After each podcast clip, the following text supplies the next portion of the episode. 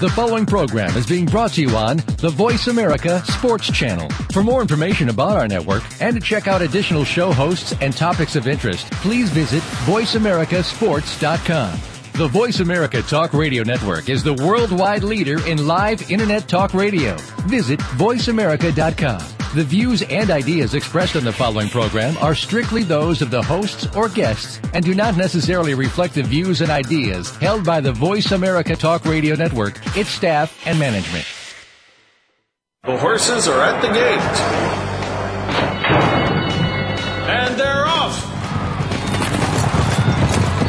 Welcome to Winning Ponies. With a weekend coming up, this is the spot to be for news, handicapping, and spotlights featuring the winners behind horse racing today. Now, here's your host, John Englehart, racing's regular guy. Ah, yes, a uh, bit of a better setting here in the studio with our producer, Dee. If you were listening last week, we went live from the parking lot at a McDonald's in Carrollton, Kentucky after getting stuck in traffic and you go back and listen to the podcast if you don't believe it was uh, it was live because uh, we even got a train to go by and blow his whistle for us just to let you know I wasn't kidding. Well, uh, we hope to have a really good show today. Of course, we're going to uh, review all the big races from over the weekend, and uh, then we're going to go to to the uh, top most respected handicappers, I guess we've had on the show before. Going to start off with uh, Daily Racing Form's Mike watchmaker who uh, does the weekend warrior. He picks several races every week and and puts them up on the DRF website in a in a webcast. And um, from uh, there, uh, after talking to Mike, we want to talk about you know the Oaks, the Derby, what he liked, what he didn't like, if he uh, thought there was any uh, effect that some horses are going to come back and bounce well in the Preakness or the Black Eyed Susan. We'll, we will find out from the Daily Racing Form's Mike Watchmaker, and after that, uh, the former host of this show. The one Ed Meyer. Ed, I know, uh, braved the elements down in uh, Louisville and uh, was at the Derby. Uh, he was right there, and if you read his blog, you know that he did uh, pick Orb on top. So uh, we'll have the uh, duo of Watchmaker and Meyer uh, just a little bit later in the show. Uh, before uh, we we get on to all the uh, daily, all the uh, racing form and uh, information about the Kentucky Derby. Uh, did have some some breaking news. It looks like this will be the end of Hollywood Park. They uh, have made the announcement that this will be the last meet. Uh, it's going to go. They will run um, through September, but when they were purchased from Churchill Downs, uh, the land company stated that racing was only going to continue for three years. It lasted longer than that, uh, but uh, they say that uh, without the success, they spent millions on initiatives um, brought slot machines to Hollywood Park, and um, in the absence of any change, they said they're just going to have to. Uh, sad to say, they're going to bulldoze it. So with that will go a lot of uh, memories. Uh, it looks like that the um, California horsemen in the state have been working on a contingency plan uh, for quite a while, and it appears that Santa Anita Park and Del Mar will race most of the dates now in Southern California, which necessarily won't be a bad thing. And then uh, Fairplex Park they've expressed an, an interest in providing a year-round uh, off-track uh, training facility. So uh, that that'll help people out. But of course, a, a lot of history uh, g- done gone down with Hollywood Park uh, going away. Well, of course. Uh, it was the 139th Kentucky Derby. It's in the books right now. And I think there's a lot of people out there that are not happy with a gentleman by the name of Dallas Stewart because Dallas Stewart uh, kind of upset the apple cart for quite a few of the uh, trifecta and exacta players when Golden Soul jumped up at 34 to 1 and edged out Revolutionary and Normandy Invasion. Of course, the two horses I had under Orb in my trifecta, but nonetheless, that's the way it came out. Uh, this afternoon was uh, part of a, a teleconference interview with Shug McGaughey, and uh, it sounds like uh, Shug is still walking on clouds. It, it couldn't be more deserved for a guy that's put in uh, so many years dedicating himself to the sport at the highest level. Of course, he's always had great clients and, and great horses.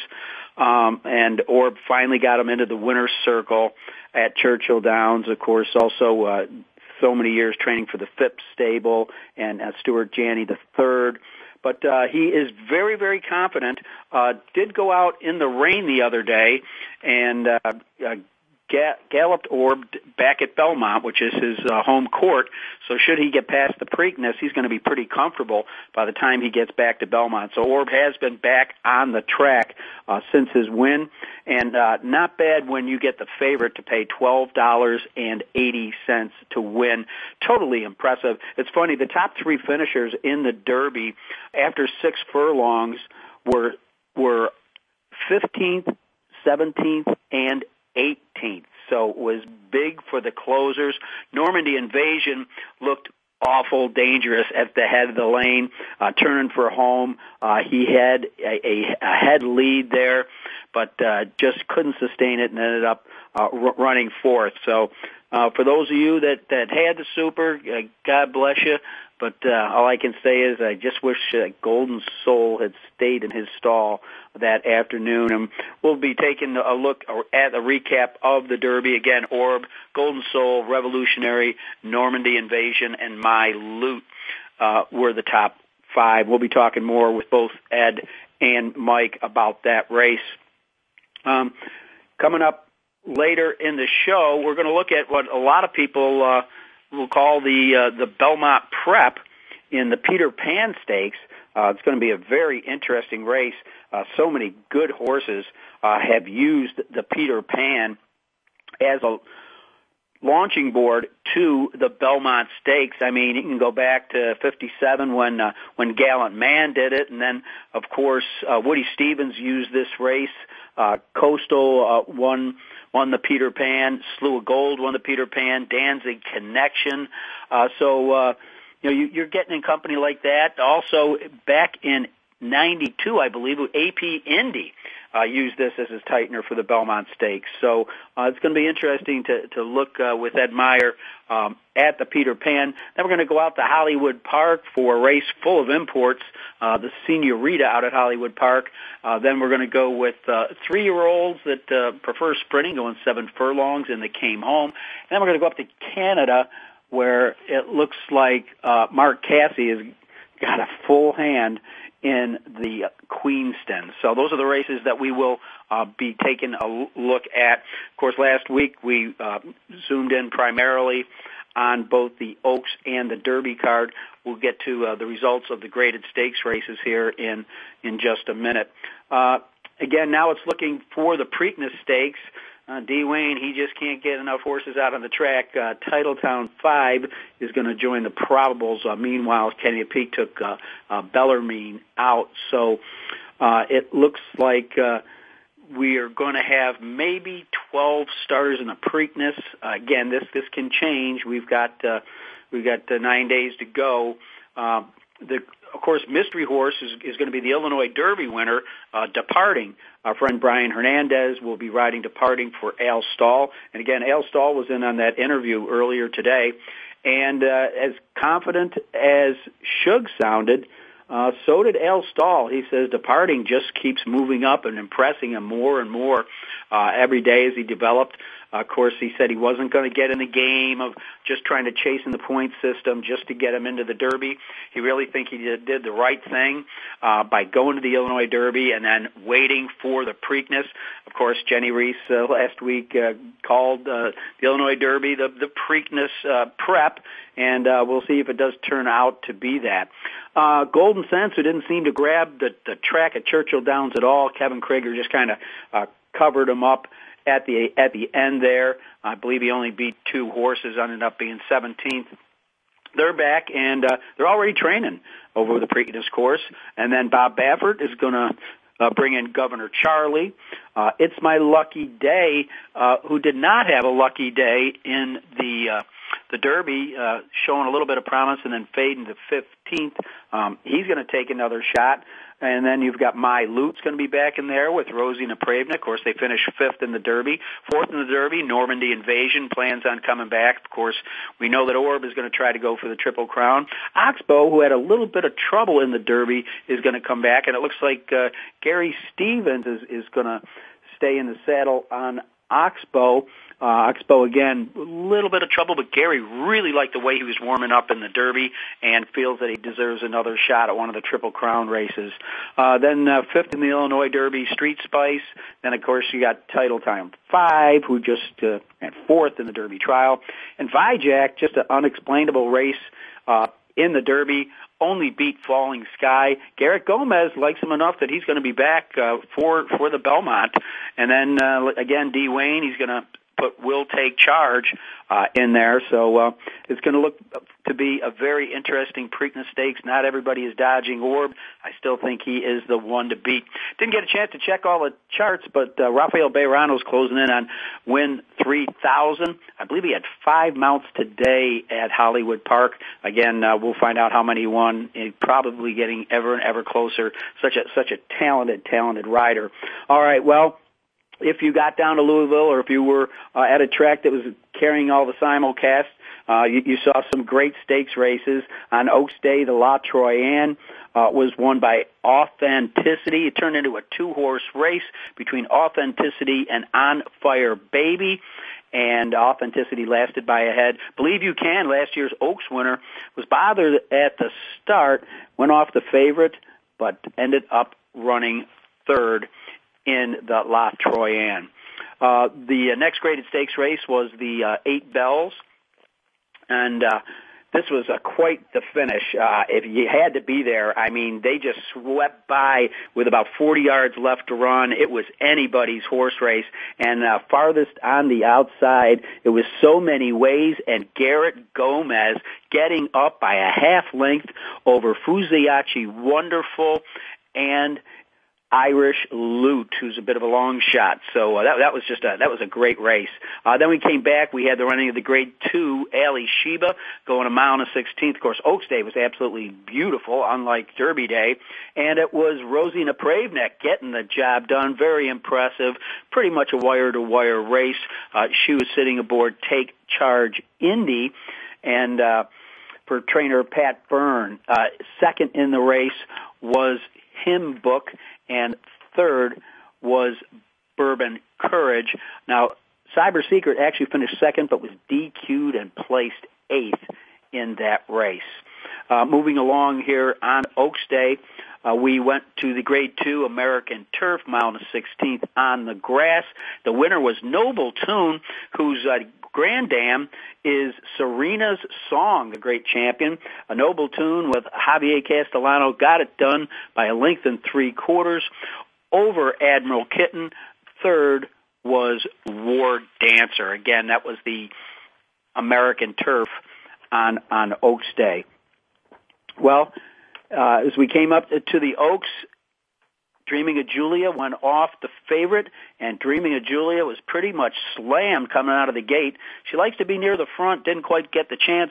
John Velazquez uh, took her off the pace a little bit, but instead it was uh, upset time, uh, to, to say the least in here, as Princess of Sylmar and Mike Smith got the job done over Beholder, who looked like uh, she was maybe going to win the race, and uh, so uh, it was Princess of Sylmar paying seventy nine sixty over Beholder with the previously defeated unlimited budget getting the job done in the third spot there. Uh, then, then we go to uh, to Derby Day. Of course, the rain started to come. That changed things quite a bit for a lot of horses, I'm sure, both on the grass and on the main track. And uh, we uh, started off with the uh, Twin Spires Sprint, Grade 3, five furlongs on the turf. It was listed as good. A Brazilian horse, Eduardo Caramori, that always seems to find these horses, came in as an upsetter, paid twenty four forty over Chamberlain Bridge and Southern Dude. Uh, then uh, the seventh race, the Humana Distaff. This is a Grade One, three hundred thousand dollars, seven furlongs. Uh, now the track was listed as sloppy. The track at Churchill Downs was sealed, and the winner was Edgar Prado aboard Aubby K. Uh, who just came out of a stakes win at Gulfstream Park. Uh, running second was a Burban, not Bourbon, Burban, and third was Holiday Sorry. Uh, a slight favorite was Aubby K in that Humana Distaff. Then we went to the Churchill Distaff Turf Mile. This is a grade two, quarter million dollars up for grabs. And uh, right now the turf course was still listed as yielding. And the winner was number six, Stephanie's Kitten by a neck. Big surprise here. A Kitten's Joy winning on the grass at Churchill Downs. Or a running second was the favorite Hungry Island. And third, number three, Daisy Divine. Then on the sloppy sealed track, uh, the uh, Churchill Downs grade two going seven furlongs. Uh, the winner, number nine, Delaunay, make this the sixth win in a row for this six-year-old gelding. In the saddle, Rosie Napravnik. Second was Pass the Dice, and third, Laurie's Rocket. Now the turf course had been changed to yielding for the Woodford Reserve, but did did not change the outcome for horse of the year, Wise Dan. Uh, he uh, rated a little bit for Jose Lezcano and just pulled away to take down the Woodford Reserve Turf Classic over Optimizer and Midi. Well, we already ran down the results of the Kentucky Derby, and obviously if you're listening to this show, you already know what they are. So let's take a quick little break, and when we come back, one of my favorite handicappers from the Daily Racing Form, Mike Watchmaker. You're listening to Winning Ponies.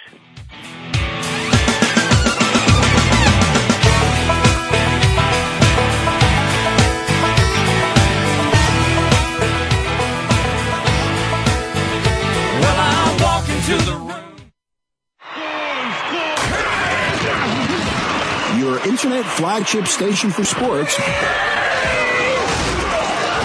Voice America Sports.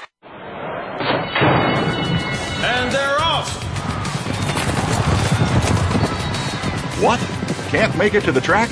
You can still get all the action with winningponies.com, the home of the easy win form, the most accurate predictions on thoroughbreds, quarters, and Arabian horses at most American and Canadian tracks. Whether it be the Triple Crown, Breeders' Cup, Travers, Haskell, or your daily races, don't worry. Let winningponies.com make some money for you. Are you a real sports fan? Get ready to talk football and anything else sports with Kwame Lassiter, formerly with the Arizona Cardinals, San Diego Chargers, and St. Louis Rams. Kwame's got the experience, so he's prepared to talk sports with you every week on Kwame Lassiter's Sports Talk. It's on the Voice America Sports Network every Tuesday at 9 a.m. Pacific Time, noon Eastern Time. Get ready for unpredictable fun and sometimes a sarcastic look at the world of sports. That's Kwame Lassiter's Sports Talk on the Voice America Sports Network. The opening kickoff is a beauty. With 2.8 seconds left. to left. I don't care where they put him. This one is out of here. From high school to the pros, we, we cover everything. Cover everything. Let your voice be heard. Voice America Sports. You're tuned in to Winning Ponies with your host, John Englehart. Got a tip for us? Need a tip from us? If you want to talk with John or his guests, the phone lines are now open toll free at 1 888 346 9144. That's 1 888 346 9144. Or you can send an email to show at winningponies.com. Now, back to Winning Ponies with John Englehart. And with me right now from the Daily Racing Form, one of the country's most uh, respected columnists and handicappers is Mike Watchmaker. Mike, thanks for taking the time out to be with us tonight. Hi, John. Good evening. Uh, well, uh, let's see. I'm not sure exactly where I want to start. Obviously, the Kentucky Derby is, still fresh on people's minds. I know uh, when I woke up on Derby Day, of course, uh, wanted to uh, uh, you know check the check the Weather Channel, and uh, and actually it was Oaks Day, and uh, there were there was Mike Watchmaker uh, talking to the people on the Weather Channel, and he gave out a horse by the name of Orb. So I hope people were tuned in for their handicapping information that morning. Well, uh, I've been sort of uh, wedded to Orb for a while now. I uh, I liked him when he won the Fountain of Youth at, at Gulfstream. I happened to be there that day, and I I liked him when he won the Florida Derby, and I, I wasn't about to get off him in the Kentucky Derby. I mean, he was a horse uh, that had improved from race to race to race. Uh, he was a horse that was immensely impressive. Went third in his debut last summer at Saratoga. He just had a a world of trouble in that race, and uh, you know he's he's been on my radar uh, ever since that race, and uh, uh, the fact that he was training uh, tremendously going into the Kentucky Derby was just gravy for me. I mean, the thing that the thing that bothered me, believe it or not, it, it may sound a little selfish, but I think uh, real horse players know what I'm talking about. Uh, you know, I, I was with this horse when there was no bandwagon, and all of a sudden everybody in America was on this horse, and it really scared the heck out of me because usually when everybody lands on the same horse, that horse just can't carry that kind of weight. But uh, what was just tons the best in the Derby. Well, uh, he he was just so impressive, and uh, I, I pointed out earlier in the show. It's interesting. The top three finishers uh, after six furlongs were 15, 17, and 18. How do you think that speaks to the speed up front? Well, I mean, they went 22 and 2, 45 and 1, 109 and 4. Uh, the pace was um, very similar uh, to the pace uh, last year that was uh, set by Bodemeister and pressed by Trinniberg, and everybody was uh, commenting commenting in the about the Derby pace last year that it was an insane pace, and it was, and this pace was insane too. I, I suspected that Palace Malice, with the blinkers on, was going to show more speed than he did uh, in his previous races, but I don't think anyone uh, really expected him to be runaway speed the way he was in that race, and uh, it, it, you know, it was, it was tailor made for stretch runners. And, you know, I, I give Joel Rosario credit. I mean, you know, he could have, he could have ridden Orb like Javier Castellano rode Normandy Invasion and he could have kept him closer and he could have moved too early. Uh, and that's what happened in Normandy, Normandy Invasion, and it cost him the race. Well, it cost him a better placing anyway. Um, but uh, Rosario was the hottest jockey on the planet. Made it made absolutely the right decision and being complete, as patient as he could be, allowing Orb to drop back as far as he can, and waiting until the right time to make his move. Well, it, it, it, was, it really is just a, it's a great storyline. I, I think that uh, that that Shug he got there. It's almost like history can be complete now in his life. Not that he doesn't have many great grade wins uh, uh, ahead of him. Uh, I just think it was so uh, deservingly fitting for him uh, and the, the Phipps stable with with Mr. Janney. And of course, uh, I don't know if you were in on the teleconference today. Shug's still kind of on cloud nine. I mean, he is really he's not taking this matter of factly. I mean, he has so much respect uh, being a native Kentuckian that that he actually finally did get into the winner's circle on Derby Day. Well, you know, the fact that Jim McGaughey is a great trainer is not lost on people in the horse racing industry. He's been uh, one of the best trainers in the business for, for over 30 years. Uh, and, uh, uh, you know, uh, he, he just, he's the kind of guy that was just not going to go to the Derby, uh, just to be there. I mean, there, you know, you could, you could, uh, throw a rock in the air and, and, and hit a trainer that will go to the Derby just to be there, but he's not that kind of guy. I mean, and so therefore the general public that, you know, isn't familiar with Shug and, you know, they, they, they, they might not quite understand, uh, his low key, uh, reticence, but I mean, he, he, he's been a fantastic trainer uh, for for a very long time, and uh, and and he's the same guy he was back before he worked for the Phipps family. I mean, he's uh, he, he's he's the kind of guy that you could really root for. I mean, he's he, he does it old school. He lets he lets horses develop as opposed to you know running them into the ground, and and and it's just I think it's just fantastic uh, that that uh, a trainer with that attitude and that philosophy uh, can win the Kentucky Derby in this day and age, and it and it gives me hope. Uh, because I've always been of the opinion that, you know, if if a guy starts winning a whole bunch of races uh, with horses with yellow balloons tied to their tails, then uh, 20 other trainers are going to start tying yellow balloons to their horses' tails in the hopes that that's what it is to get their horses to win. And so I, I, I wish Shug continued success in this national stage because maybe it will institute uh, a, a new movement uh, to, to, where the horse comes first and where you let the horse develop uh, at his own pace. And you know, if a horse develops quick enough to get you to Derby, fine. But if he doesn't, then you know you'll have a really nice four or five year old. Absolutely, it couldn't have been said better. Well, you've shown some light on a, a falsehood uh, that's been in racing forever. And that's, and I want to see who the first person is that's going to say it next week, that how the race is going to change in Pimlico because of the tight turns and the track is speed favoring. You pointed out earlier in the week that somebody actually took an aerial photo and inserted Pimlico on top of Churchill Downs, and they are identical. I don't know where this rumor ever started, but thanks for putting it to bed. Well, you know, I, I do it. I, you know, it's not the first time I've done that, John. I mean, I've, I've, it's actually, actually, I've written about it like three times in the last six years, and for some reason, it just doesn't take. I guess no one's paying attention to me. Oh well, but um, you know, it, it, it's just a simple fact. I mean, uh, be, beyond the fact that the turns at Pimlico are, are virtually identical to the turns at Churchill Downs, and Churchill Downs has never been known as a tight turn racetrack. It, it, it's just a matter of fact that the Preakness is not a race that's won by speed horses. With the last 15 Preaknesses, only one has been won by a front runner, and that's Rachel Alexandra. There have been two others won by horses that were right with the pace. That was Shackleford and War Emblem. Uh, you got to go back before Rachel Alexandra to Louis Quatorze. So two of the last 17 Preaknesses were run in front running fashion. Well, you know, I, you know, I don't personally. Pimlico is not a circuit I play, um, so I don't care if it's a speed favoring racetrack.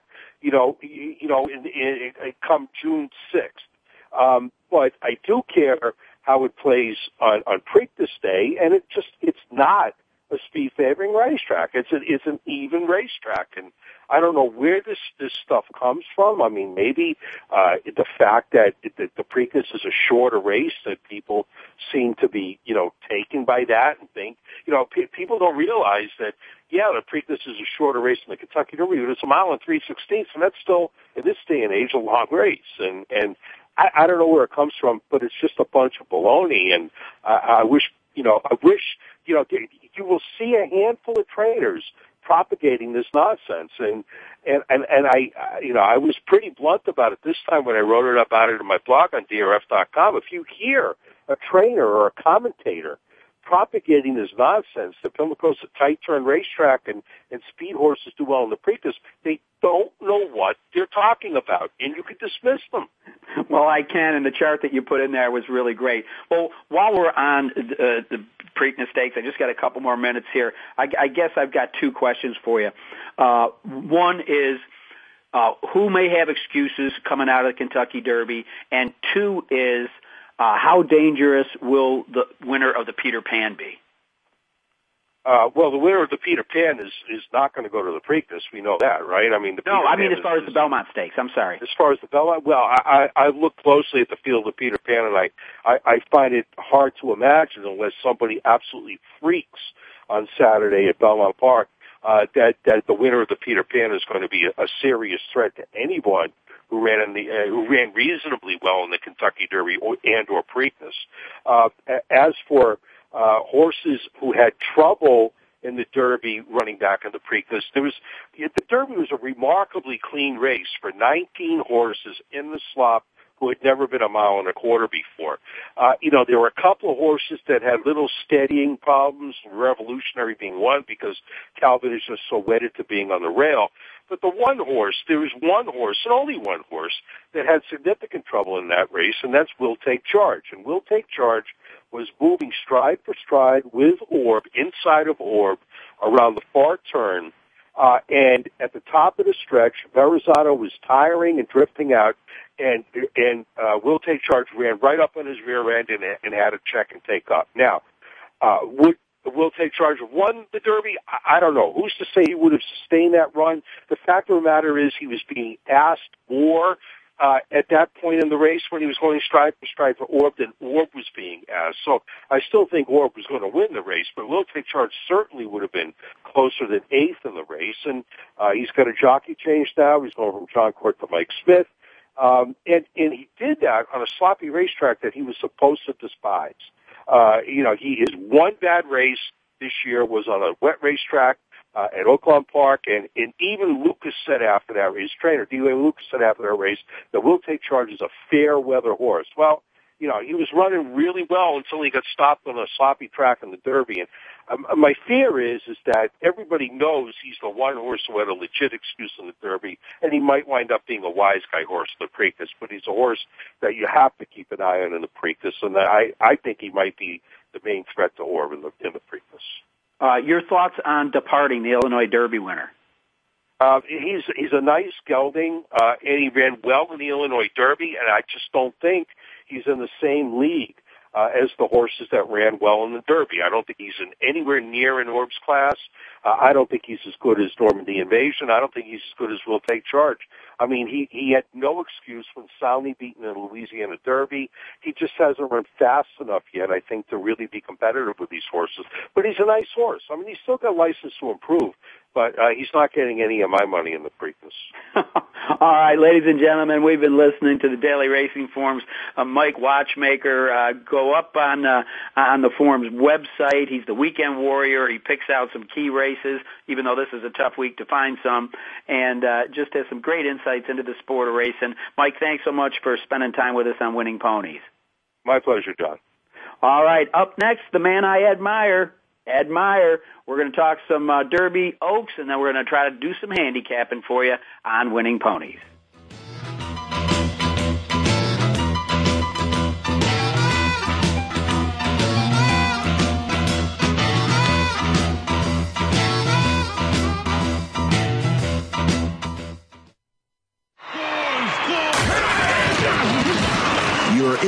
Flagship station for sports. Voice America Sports. And they're off. What? Can't make it to the track? You can still get all the action with winningponies.com, the home of the easy win form, the most accurate predictions on thoroughbreds, quarters, and Arabian horses at most American and Canadian tracks. Whether it be the Triple Crown, Breeders' Cup, Travers, Haskell, or your daily races, don't worry. Let winningponies.com make some money for you. Every Wednesday, you'll want to talk sports with touchdown Tony Collins and his co-host Bill Mattis. Tony's broken records and has been to the Pro Bowl and the Super Bowl. We'll talk about what's happening in sports every week with news, action, and notable guests from all aspects of the sports world. We'll also involve you by discussing questions and topics of interest sent in via email from listeners all over the world. Become what you believe. Tune into Sports Talk with Touchdown Tony Collins, Wednesdays at noon Eastern Time, 9 a.m. Pacific on Voice America Sports.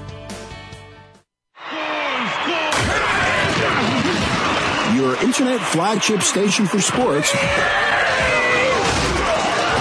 Voice America Sports.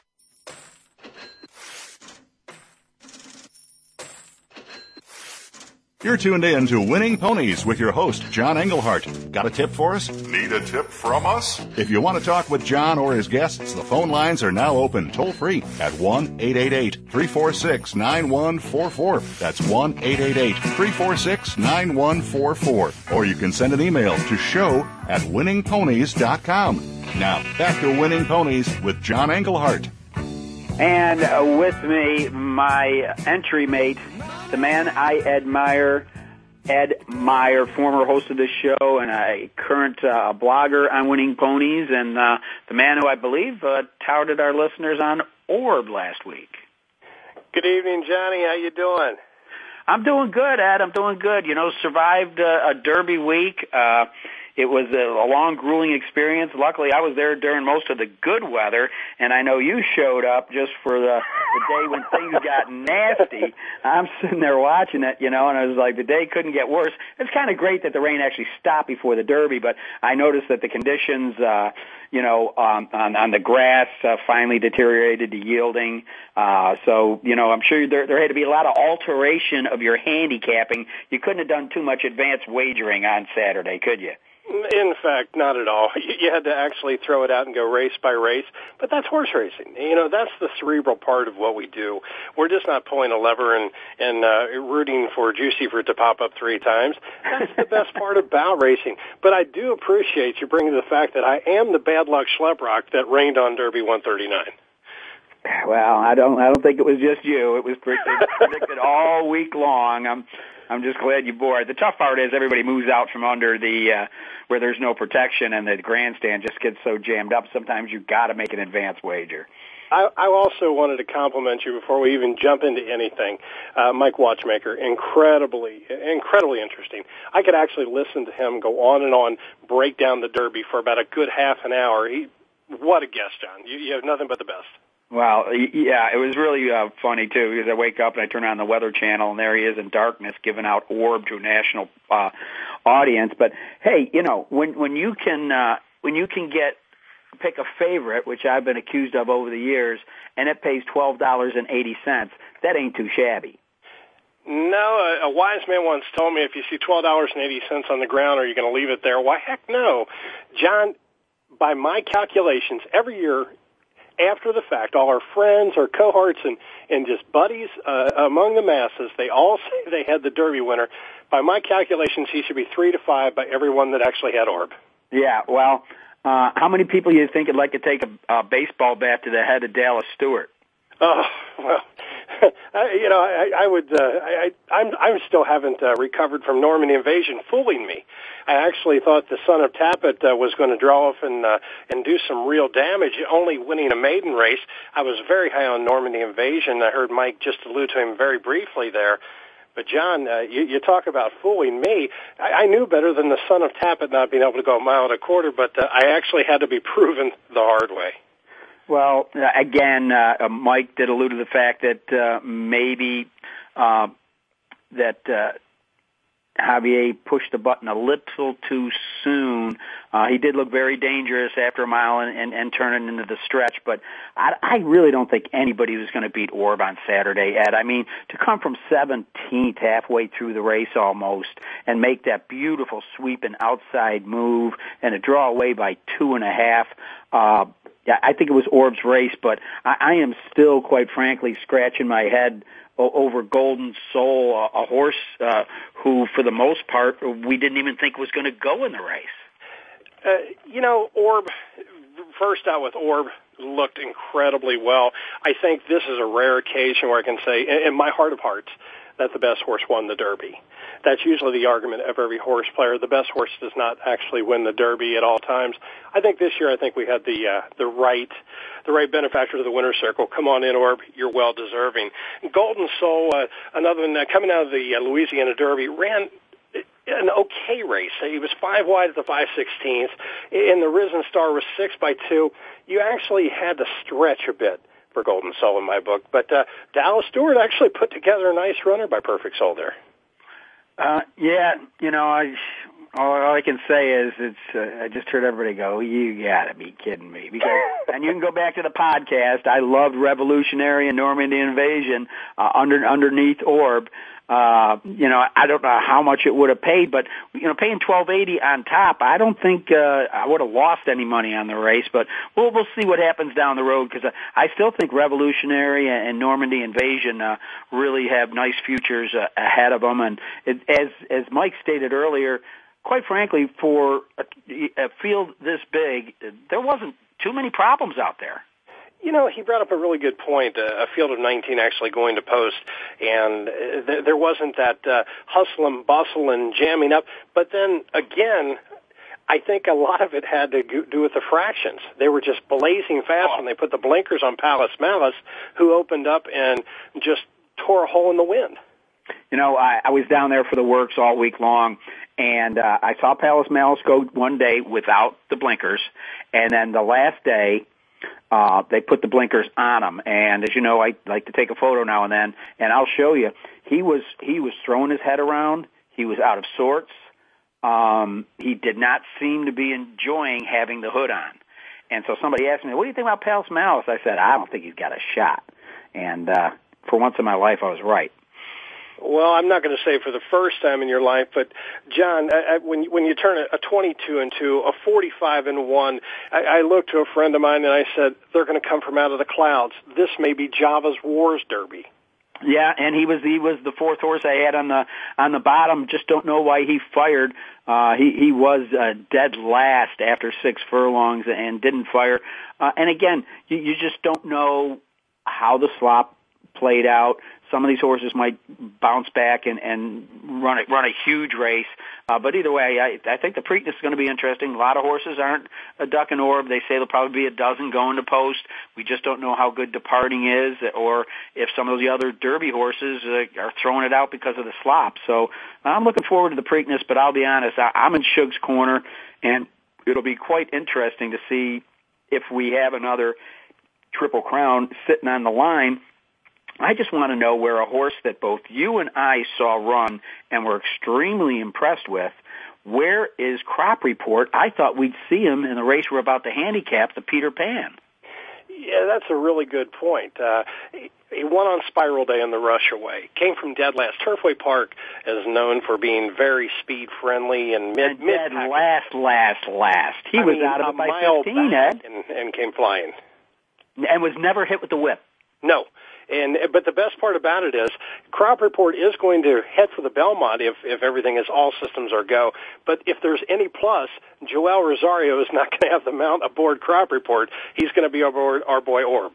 Uh, that's true, but it's just very interesting because I'm not sure what else is between, you know, the Belmont Stakes you know, other than the Preakness, uh, than than the Peter Pan. So they're going to have to find something quick to get that horse into another race. Well, with, with that being said, uh, let's move on to the Peter Pan, uh, a, a race that has uh, quite a, a storied history in, in its own sense as far as uh, having an effect on the, on the Belmont Stakes.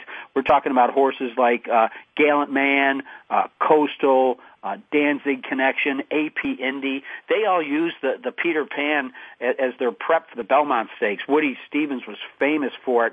Uh, Mike certainly didn't think there was somebody that's, that's in this field that even if they should win it, is going to be much of, of a, a threat uh, to, to Orb should he continue on uh, in the fashion that he's in. Uh, six of these horses are, are coming out of, you know, legitimate Derby preps. These were horses that had hopes for the Derby. Um, now they've taken a break. You know, they haven't run in the Derby. Um, I'm trying to wonder, in Ed Meyer's opinion, uh, who kind of comes to the top here in the Grade Two Peter Pan. It'll be run at a mile and an eighth at Belmont on Saturday. And don't forget, the weather's going to be a little wet. It's been, it was actually a muddy track today, sealed muddy, 60% chance of thunderstorms. Now I'm trying to be a weatherman, John. 73 degrees, 60%, so you can go for a little bit of a, a soft going, and it leads me right to Abraham. And I think we have a late bloomer here, John. I've always been a big believer in a two-year-old season. You're, you're a man of the horse flesh, and you've actually seen them come along. I think you needed it, but you're not getting it with Abraham either. But I think we have a late bloomer here. Sports a lot of speed. Johnny Velazquez and Todd Pletcher up three for four in the money lifetime. Comes out of the Illinois Derby. You like departing? Here's Abraham right now. Going to go, uh, and, and I'm a big fan of mile and an eighth prep races. Got three underneath his belt, lightly raced. I think this guy is getting better and better. I'm going to have to go with Abraham right now at seven to two. Uh, you know, very hard to argue with him, and he's got an interesting running style in that uh, he's shown during his career, number one, he can handle a sloppy track, and number two, he can be right off the pace eh, if he need be and he can also come from out of it like he did in the Illinois Derby, although he didn't hit the board, but you know he bobbled at the break. He had an excuse for being as far back as he was, uh, and uh, certainly I, I find it very hard to argue with you. Uh, I think that mystery horse in here is uh, is Infinite Magic. It's the number one of those Team Valor finds that they get over in Europe, and this horse I, I watched him a race at uh, at at Keeneland and uh, he switched over, came from Europe uh, pretty recently. He raced there in February, came back in April, and uh, was at that time trained by Graham Motion, and will be getting first Lasix. Interesting thing is, I think there's been a divorce between Team Valor and, and Graham Motion. Uh, so uh, this horse is going to have a, a new trainer. Uh, but certainly looks like a horse that, that can get a mile and eight. I just think he's a mystery horse. I talked to our good friend Tom Lamar earlier today, and he likes Sans Vailleur, uh, the Chad Brown trainee, uh, that has never even won a stakes race, but he really thinks that this is a horse on the improve that's going to love a mile and an eighth. So just a little inside information from an old handicapping buddy of ours. Oh, agreed. I have to respect Tommy uh, Tommy Lamar's uh, his feelings on that. First off, uh, Team Valor, what a loss losing Graham Motion, parting ways. However that turned out. Best of luck, gents. I think you're gonna you're gonna really kick yourself in the hindquarters on that one. But actually, Tom might have a real nice wise guy horse in here. John, go back three races ago. Black Onyx smoked him, and he ran a beautiful second. So, and there was actually a runner that ran against Black Onyx that came back and won at Belmont the other day. So I'm kind of going back to who beats who and who's keeping company. Tom might have a really good, uh, a really good piece of action here. I'm also going to toss in Declan's Warrior, lightly raced, yeah. coming along, maturing nicely.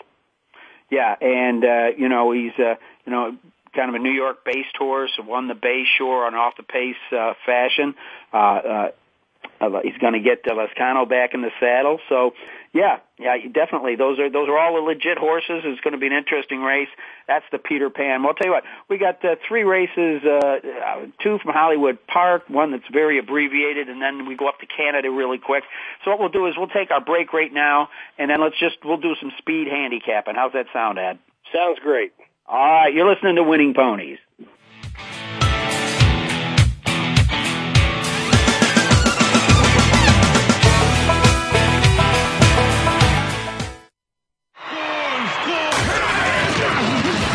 Your internet flagship station for sports.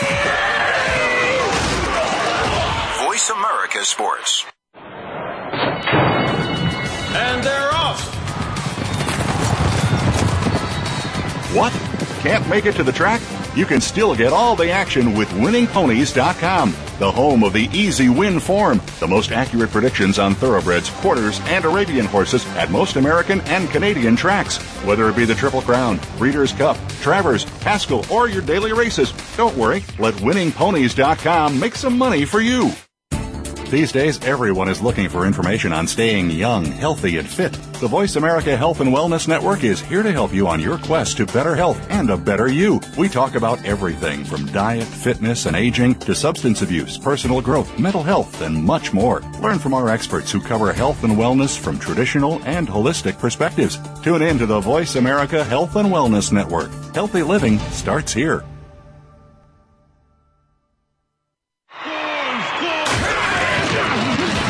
Your internet flagship station for sports. Voice America Sports. You're tuned in to Winning Ponies with your host, John Englehart. Got a tip for us? Need a tip from us? If you want to talk with John or his guests, the phone lines are now open toll free at 1 888 346 9144. That's 1 888 346 9144. Or you can send an email to show at winningponies.com. Now, back to Winning Ponies with John Englehart. And with me is handicapper and blogger extraordinaire Ed Meyer. We're going to power through a couple of races, and if we got time uh, at the end, we'll uh, we'll do some chatting. Uh, we'll start right now with uh, one of the few graded stakes races that's out there this weekend. Uh, everybody popped their bubble last week. Uh, the Senorita Grade Three. It's a mile on the turf at when I'm still not used to saying this, Betfair Hollywood Park. Of course, you uh, emailed me earlier today. This is the last meet for Hollywood Park, and I got to find out how many wins our friend Rafael Bejarano won today because he's closing in on 3,000. Who you like in here, Ed? It's kind of an interesting group. You got four horses of the eight horse field that started their career over in Europe. Speaking of Rafael Bejarano, I, I, I look no further than there. I, I like Scarlet Strike at five to two. Uh, Bejarano, Hollendorfer teaming up. Uh, the La Provincia was a nice one, going a mile and an eighth. John, uh, uh, she did not disappoint. A filly by Smart Strike, uh, two for two in the money on the turf. I, I'm starting to fall in love with her, and I think if you get five to two, any part of Bejarano, uh, you know, get all you can. They're cutting back from a mile and an eighth. I, I love that angle, and uh, you got some maintenance works there. A real nice work on April 26th at uh, BHP, uh, Betfair Hollywood Park. But uh, I'm all in love with uh, Scarlet Strike. Well, um, I am too, but uh, it's kind of a strange situation in here that two horses that raced in England uh, before they came over here, their last race, they raced against each other, and that is Lilbourne Eliza and Need You Now are both in this race. And they faced each other in the Betfair Radley Stakes over at Newbury in England, uh, with Need You Now getting the win. Uh, trained now by Mike Mitchell. Uh, James Cassidy now trains Lilbourne Eliza, and if anything, that horse might be a sleeper because Mike Watchmaker told me a little story about this horse, that this horse ran off in the post parade, almost didn't get in the gate. They were thinking about scratching him. And after all that, only missed by a nose in that $80,000 optional claimer. So if you're putting Scarlet Strike on top, you might want to put the one Lilbourne Eliza underneath. Now, those are pretty legitimate observations by our friend Mike Watchmaker you know he's he's pretty tough to miss uh miss any part of the racing game. And all the guys at the DRF are, are just are just top shelf. I have to agree with you. I'm sitting here looking at it but you know 3 to 1 I need a little bit more. Uh it, I I would hope for a little bit more. Maybe they'll bet Scarlet uh, Strike and a little bit uh, a little bit heavier but I'm starting to like your uh, Lilbourne Eliza. As soon as you mentioned it I said I knew exactly where he was going and I didn't uh, didn't know about the runoff. It just says balked at Gate Gamely when I was looking at the past performances. But John, that's that's worth his weight in gold. Yeah, Mike said it was a nightmare. So uh, you know, want to share that with our Winning Ponies listeners, little inside information. That's why they tune into the show. They tell their friends to listen to the podcast. All right, now let's go to, again, a lot of the three-year-olds have already been spent trying to get into the Derby, uh, so very short field uh, in the came home. Could be horses that have a future ahead of them. There were two Triple Crown nominees in here, and, and Belvin and Treasury Bill. As I look at this short uh, field that looks like it's got potential later in the season. Um, Treasury Bill comes to the top because he's got experience this year. Of course, Sharer Magic sure didn't duck, duck anybody last year. Treasury Bill, if you're referring to Treasury Bill in the uh, in the Hollywood Came Home Stakes, the seven furlong event, I, I love Talamo. I think Ron Ellis is possibly one of the uh, most underrated trainers out out in Hollywood. If that's where you're you're going with this, uh, yeah, I I think that he he might be better than we we really we really know. He's he's a man of few words, and he's actually uh, related to the uh, McGee boys, as I as I recollect. Yeah, uh, he's Marty's brother-in-law. Yes, and uh, and I ran into them in Las Vegas, and you can imagine that was an interesting night in the uh, the Paris. I can. You know, I think a, a horse that, that'll be bet for obvious reasons. You got the Killer Bees with Bob Baffert and Bejarano. Uh, I'm getting away from Belvin. I don't like those gaps in his training. And you know, Baffert, if if nothing was wrong with him after the San Vicente, he would have found something for him to try to get Derby points. I, I, I can agree with that. He's, uh, I, I think his ego's been put into check a little bit, and this year, uh, you know, with not having a Derby runner, you know these guys play at such a high level of competition. It has to sting a little bit, and uh, I, I think you are right. If there was something there, it would have been done. Well, uh, it looks like we got about three minutes left, so let's go up north uh, where it looks like Mark Casse, who spent a bit of his uh, spring down in the Keeneland area, is finally uh, heading back to where he has his uh, greatest success, and that's up in Canada. And uh, he's got a trio of horses in here um, that all I think have a legitimate shot. Of course, one that was probably mentioned the most along the Derby Trail was Dynamic Sky. I'll leave it right there. I think it's a chalk uh, lovers uh, festival right here. Luis Contreras loves the track. He's a great rider up there. You're going to go a mile and an eighth. You're going to cut back a little bit, John. Casse's incredible. Two for two in the money with Dynamic Sky. I absolutely love this runner. If you can get seven to five, I, I absolutely think that's great odds. Well, he's uh, you know, he's just so dangerous up there, and like I said, here's a horse that hasn't you know ducked anybody. Uh, he was off slow in the bluegrass, so uh, we'll give him that. But uh, he he's one for one at the distance, and in two starts at Woodbine, he's got a win and a third. Uh, Casse just rules up there, and I think it's going to be awful hard to get past this horse. Oh, I agree. Well, good. Ed, looks like uh, our, our producer Dee's telling us we got two minutes left. Uh, a race I really didn't get a chance to, to talk about with with, with Mike uh, was the uh, Kentucky Oaks. Um, unlike the Derby that had very little trouble, uh, there, there was a, a, a bit of bumping going on, uh, and it really kind of eliminated uh, Dreaming of Julia at, at the at the start of the race. What was your observation? Exactly the same. I, I think it was uh, it was a fist fight out there. The gals were uh, down and dirty and ugly. Uh, the boys behaved themselves. The gals were a little tough. Uh, I was really impressed with Unlimited Budget to the top of the lane when it would get a little longer. Beholder uh, showed a, lo- a new dimension for me. Uh, Princess of Sylmar, I I won't even begin to go there. I I could not have used in first, second, and or third. So I I think it was just a fist fight. I'm going to go ahead and scrap the race. Yeah, well, Todd Pletcher gets to start enough of them. Sooner or later, one of them is going to beat his other horses. Well, it looks like we're coming uh, to to the end of the show. Uh, with us right now is uh, Ed Meyer, Horstradamus. Be sure to read him on the Winning Ponies uh, website when you go up there. He's got some great fun articles all the time and some great insights into horse racing. Ed, great to hear your voice again. I look forward to seeing you soon.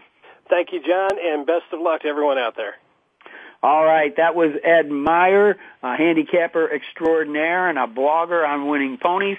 Of course, I want to give a nice shout out to Mike Watchmaker, uh, another one of the uh, stable stars from the Daily Racing Form that that join us here so often on winning ponies. Don't forget to go up to the website; they're giving out winners every single day. So for Mike and Ed, I'm John Englehart. Remember, whoever you bring to the races, be sure that you practice safe bets. Thanks for listening to Winning Ponies with John Englehart. We know the information from today's show will help you at the next post. Keep listening for more next Thursday at 8 p.m. Eastern Time, 5 p.m. Pacific on the Voice America Sports Network.